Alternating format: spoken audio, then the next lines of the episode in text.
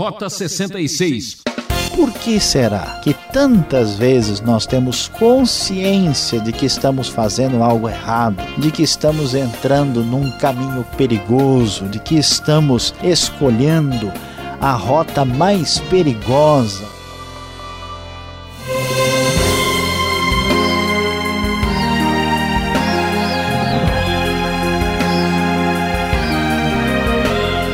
Trilha certa e caminho seguro, só no programa Rota 66. Aventura no ar e adrenalina agitando seu coração.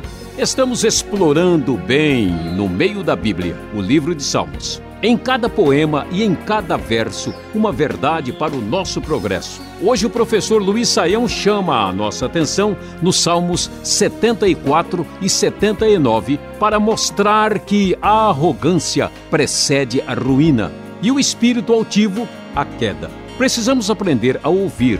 Escutou? O povo que não ouviu a advertência de Deus lamentou a tragédia. É isso que o salmista experimentou. Um ouvido aberto é o único sinal acreditável de um coração aberto e obediente. Vamos à nossa exposição e preste atenção. Rota 66, caminhando pelo livro de Salmos, hoje já chegando ao Salmo 74 e Salmo 79. Hoje nós vamos refletir sobre estes dois poemas sacros e o tema de nossa reflexão será: E agora? A casa caiu. Sim, é isso mesmo que você ouviu. O reino ruiu, a casa caiu. Os Salmos 74 como 79, os dois poemas da família de Asaf, e começamos lendo o primeiro versículo da nova versão internacional da Bíblia e encontramos o seguinte texto: Por que nos rejeitaste definitivamente, ó Deus? Porque se acende a tua ira contra as ovelhas da tua pastagem. Lembra-te do povo que adquiriste em tempos passados, da tribo da tua herança que resgataste, do monte Sião onde habitaste. Volta os teus passos para aquelas ruínas irreparáveis, para toda a destruição que o inimigo causou em teu santuário. Como você já estudou conosco aqui no Rota 66, nós sabemos que muitos salmos são de épocas bastante distintas. Vemos como alguns salmos têm a ver com a época de Davi, a maioria deles ligados à época da monarquia propriamente dita, ainda o Reino Unido, mas alguns salmos são posteriores. E sem dúvida alguma, o Salmo 74 e o Salmo 79 estão descrevendo a época quando o reino de Judá caiu na mão dos inimigos, na mão da Babilônia. E agora o que acontece? Agora a casa caiu. Sim, a casa que era o próprio templo. E Portanto, este salmo é construído para lamentar e para tentar entender a grande dor, a grande questão teológica, tudo o que aconteceu, como é que fica a relação com Deus depois de tal desastre, como diz o texto, a destruição que o inimigo causou no santuário de Deus. Você deve lembrar que o reino de Davi, a monarquia, assim, no momento mais elevado de Israel, acontece aí por volta do ano 1010 até 970, prossegue pelo reinado de Salomão até 930. Esse reino então é dividido e o reino do norte é Israel, o reino do sul é Judá, e Judá vai sobreviver até 586, quando os babilônios destroem a cidade sagrada, conquistam Jerusalém e também o próprio templo. E isto é terrível. Os antigos judeus do século VI não têm como entender ou digerir este acontecimento terrível. E esta dor, este lamento nacional é discutido detalhadamente aqui nestes dois salmos. O texto do versículo 4, conforme a NVI nos apresenta, teus adversários gritaram triunfantes bem no local onde te encontravas conosco e hastearam suas bandeiras em sinal de vitória. Inaceitável, impressionante, incrível. Os judeus não conseguem entender como é que o lugar que era a habitação de Deus, o próprio templo, pôde ser tomado pelos inimigos pagãos. E eles prosseguem descrevendo, o versículo 7 diz: Atearam fogo ao teu santuário, profanaram o lugar da tua habitação. Já não vemos sinais miraculosos, não há mais profetas e nenhum de nós sabe até quando isso continuará. Veja bem, na verdade, isto aconteceu porque o povo havia se desviado de Deus, o povo havia uh, rompido a aliança por causa da sua teimosia e obstinação em querer adorar os ídolos dos demais povos, em querer ser semelhante às demais nações.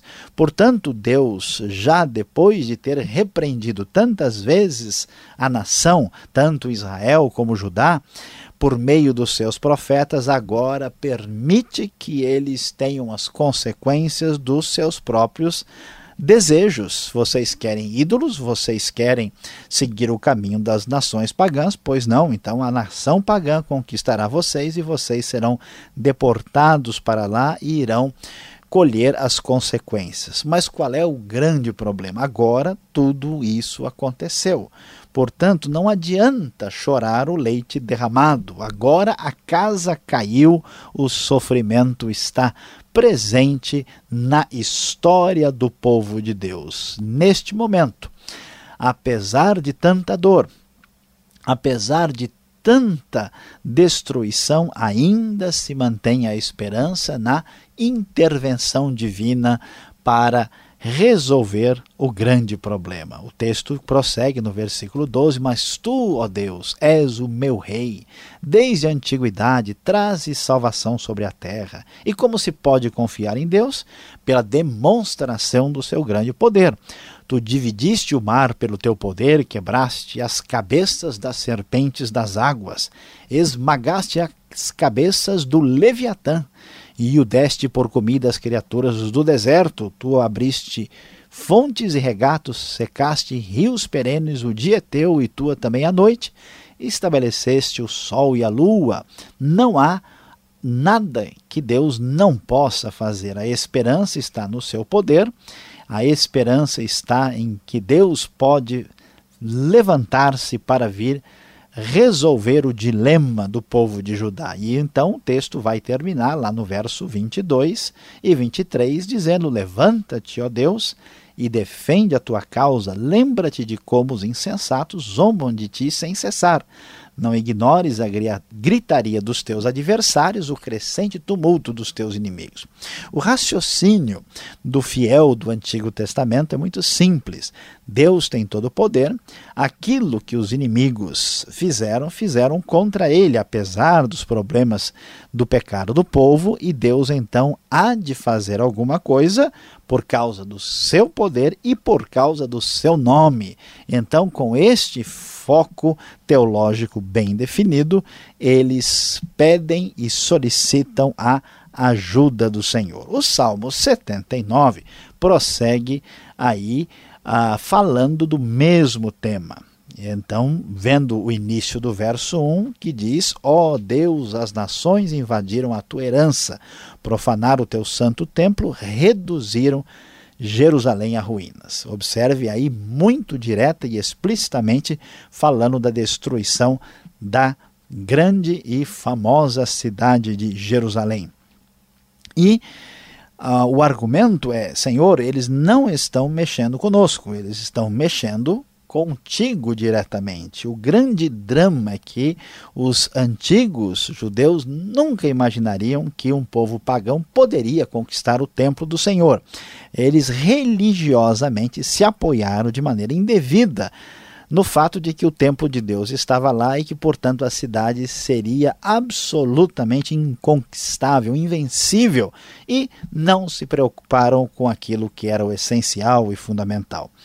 Mas a esperança da ação divina, apesar da casa ter caído, de tudo ter ruído, permanece. E assim a oração também aparece aqui no Salmo 79. Há, há, o reconhecimento de que o pecado dos antepassados tem responsabilidade sobre o que aconteceu. O verso 8 diz: Não cobres de nós a maldade dos nossos antepassados, venha depressa ao nosso encontro a tua misericórdia, pois estamos totalmente desanimados. E a esperança começa a renascer. Ajuda-nos, ó Deus, nosso Salvador, para a glória do teu nome. Livra-nos e perdoa os nossos pecados, por amor do teu nome. Porque as nações haverão de dizer onde está o Deus deles. Diante dos nossos olhos, mostra às nações a tua vingança pelo sangue dos teus servos.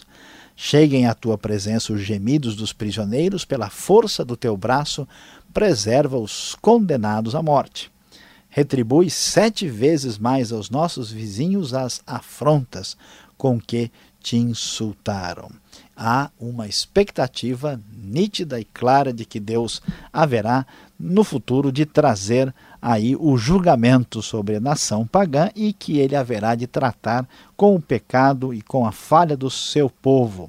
E a esperança termina o Salmo 79 mais uma vez de modo bastante claro e manifesto. Então nós, o teu povo, as ovelhas das tuas pastagens, para sempre te louvaremos. De geração em geração cantaremos os teus louvores. Meu prezado ouvinte, como nós vemos, nós temos aqui dois salmos que são lamentos da comunidade. E a grande questão que está em vista nesse salmo é que o que está acontecendo, de certa forma, é tarde demais. Tantas vezes os profetas, a palavra divina, trouxe a advertência de que o povo deveria ouvir a palavra divina e afastar-se dos seus caminhos pecaminosos. O povo não quis ouvir a voz de Deus, não deu atenção aos profetas. E agora, agora, agora a casa caiu. Por que será que tantas vezes nós temos consciência de que estamos fazendo algo errado? de que estamos entrando num caminho perigoso, de que estamos escolhendo a rota mais perigosa, mais terrível, que nos custará muito caro, que nos fará sofrer. Será que isto é uma doença universal que está presente em todas as pessoas do mundo? Será que o seu caminho tem ido nesta direção? Este salmo serve, esses dois salmos servem para nos advertir do grande perigo de não darmos atenção àquilo que é sério e chorarmos o leite derramado depois do sofrimento, depois que a casa caiu. A nossa felicidade, a nossa alegria é que, graças a Deus, dependemos da misericórdia do Senhor. Quando falhamos com outras pessoas, muitas vezes não há retorno. Graças a Deus, que Deus, pela sua bondade, pela sua misericórdia, apesar de tanto sofrimento para o povo, ainda mais uma vez abriria a sua mão de bênção e de misericórdia para ajudar para Israel no futuro e traria o julgamento para os babilônios conforme solicitado nestes dois salmos. Sabemos que Deus é bom, mas veja bem, tome cuidado, não se arrisque, porque se nós passarmos dos limites, o nosso sofrimento será terrível. Seja sensato, tenha bom senso, não seja aquele tipo de pessoa que tem que, no final das contas, mais uma vez, chorar e lamentar e dizer: e agora? A casa caiu.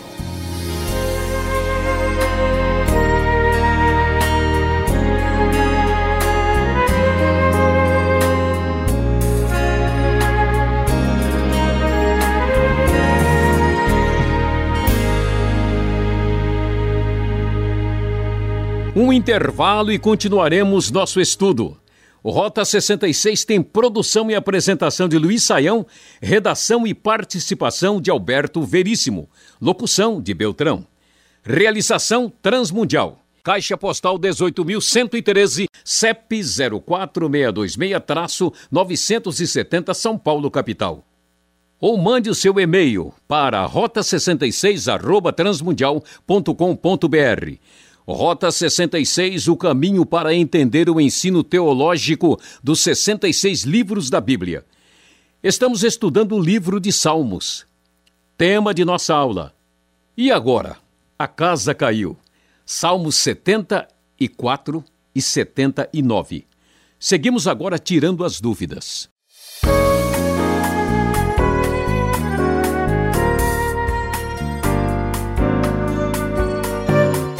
Estamos estudando juntos os Salmos 74 e 79. Agora vão cair as perguntas para o professor Luiz Saião. Professor, olhando aqui estes salmos, acompanhando a sua exposição, como entender que Deus fica irado desta maneira? Será que esta ira pode ser contra o seu próprio povo? Pastor Alberto, de fato, nós vamos encontrar no Salmo 7,4 e no Salmo 7,9 várias referências ao a ira divina e até mais do que isso, o ciúme né, de Deus que arde como fogo, uma espécie de uh, descrição assim um tanto quanto diferente e estranha. Mas veja bem, nós ficamos assim preocupados e estranhamos a ideia da ira, porque nós sempre associamos a ira com uma coisa errada, com um pecado, mas nem sempre é assim. Sem dúvida, nós podemos ficar irados por motivos justos. Né? Quando vemos alguém fazendo uma coisa muito errada, nós ficamos sensibilizados e ficamos indignados com aquilo. Então, a ira de Deus é a manifestação de Deus contra o pecado humano, contra qualquer tipo de erro por causa da santidade de Deus. Quando nós ficamos irados, nós ficamos, de modo geral, ficamos irados por motivos egocêntricos, egoístas.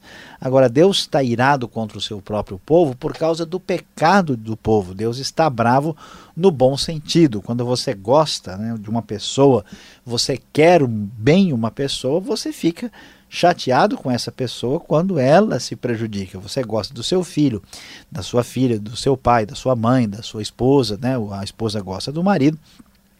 Quando essa pessoa se prejudica, a gente vai dar uma bronca, né? Deus, por amor ao próprio povo, certamente ele repreende o povo e trata de maneira dura. Então é verdade que Deus fica irado contra o próprio povo, Deus fica bravo e fica irado conosco, né?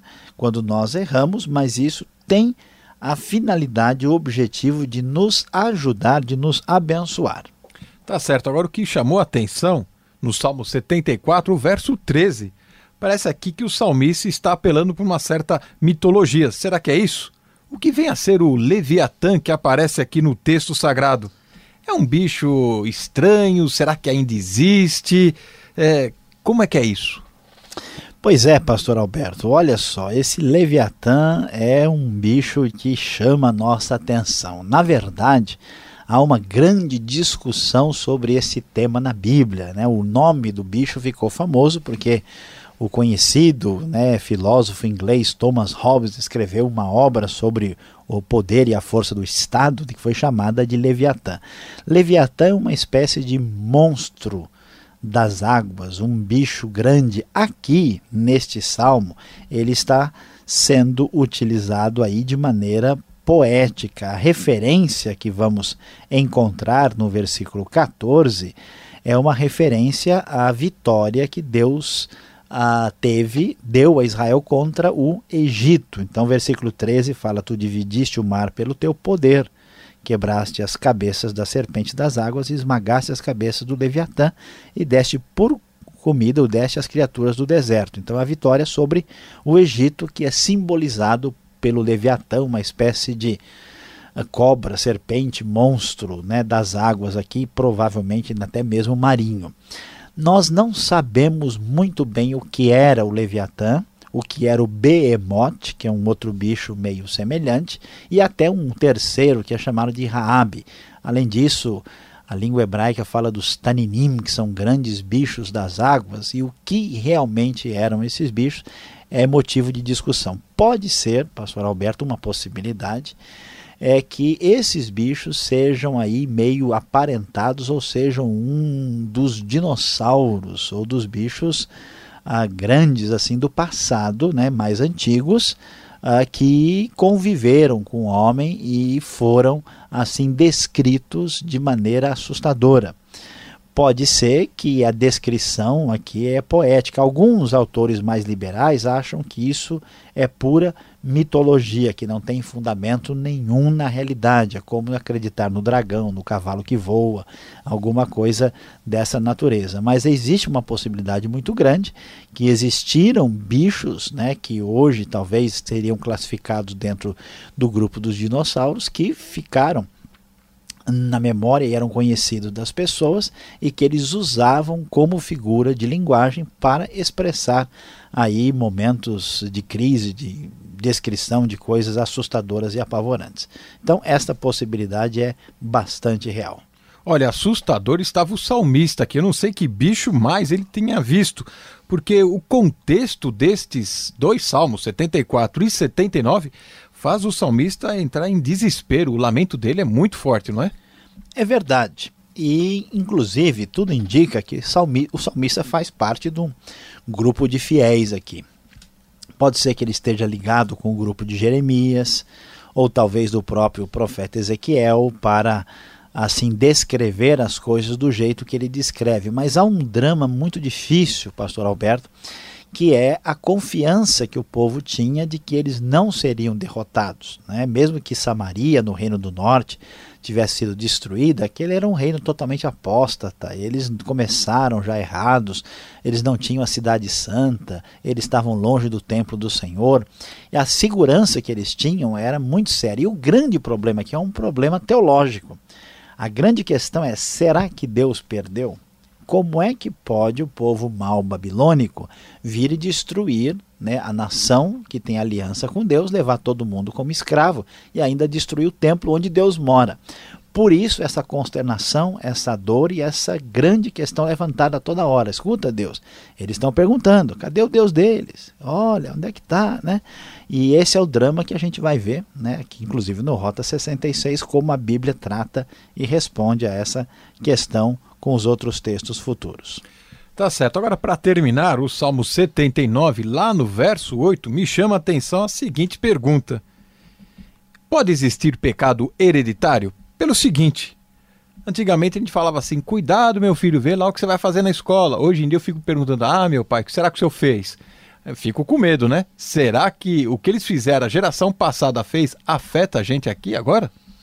Pois é, pastor Alberto, essa questão é bem pertinente e a resposta para ela é sim e não. Claro né, que o pecado dos antepassados nos atinge. Por exemplo, nós somos pecadores por causa do pecado de Adão. Né? Então você nasceu com problema de fábrica, não tem jeito. Por isso que você tem esse gênio complicado. Por isso é que você tem essa atitude teimosa tantas vezes, porque nós somos pecadores por nascimento. Agora veja bem, isso não significa que os erros dos antepassados nós vamos pagar por eles. Não significa ah, que nós temos assim pecados específicos que são transmitidos de maneira cromossômica e hereditária. Acumulativo. Isso, né? Acumulativa. A ideia não é essa. Agora aqui a, a, discussão é que a nação é um todo, né? existe aquela figura a, de Israel enquanto nação.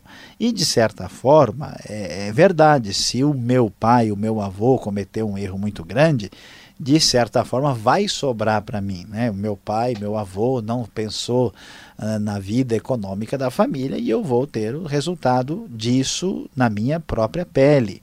Então, o que está acontecendo é Deus avisou, os antepassados não prestaram atenção a esta geração.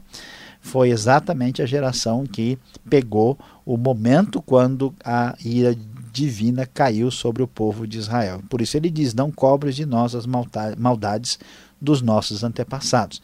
Então, de certa forma, o pecado dos nossos antepassados nos atinge. De outra forma, nós não pagamos os pecados dos outros, porque, como diz a própria Bíblia, afinal de contas, cada um dará contas de si mesmo a Deus. Isso nos ajuda a ter uma atitude responsável para com o futuro, né, que a gente vai deixar para a próxima geração um planeta, uma terra, um mundo que nós construímos e nos ajuda a pensarmos nas nossas próprias responsabilidades, como nós devemos arcar com elas e não colocar a culpa sobre os outros. Obrigado, Senhor, pela resposta. Você que está ligado no nosso programa, fique mais um pouco com a gente. Vem agora a aplicação do estudo para você.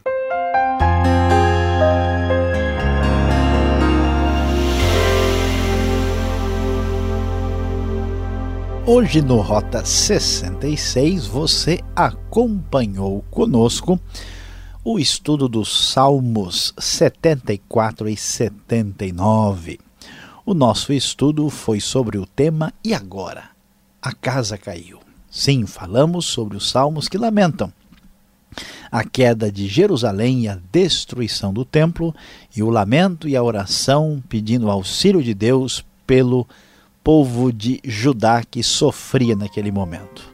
Conforme nós pudemos aprender e descobrir, Deus avisou por meio dos seus profetas e o povo foi como muitas vezes nós fazemos, deixando para depois, deixando para depois, pensando em resolver a vida na última hora. Preste bem atenção. Não deixe para a última hora. Não deixe chegar ao extremo mude de atitude hoje, senão você pode sofrer. Que Deus abençoe o seu coração.